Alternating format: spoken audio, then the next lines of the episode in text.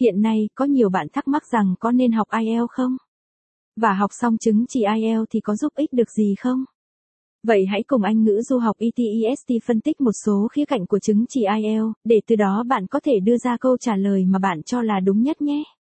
1. Chứng chỉ IELTS là gì?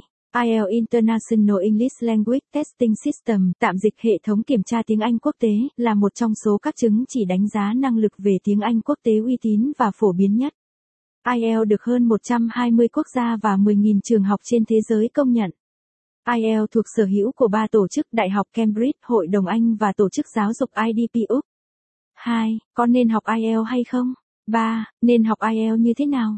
Bài viết được viết bởi Anh ngữ ETESTS, Lầu 3, 215 Nam Kỳ Khởi Nghĩa, phường 7, quận 3, thành phố Hồ Chí Minh phone 0933806699 website https 2 gạch chéo gạch chéo etest edu vn gạch chéo.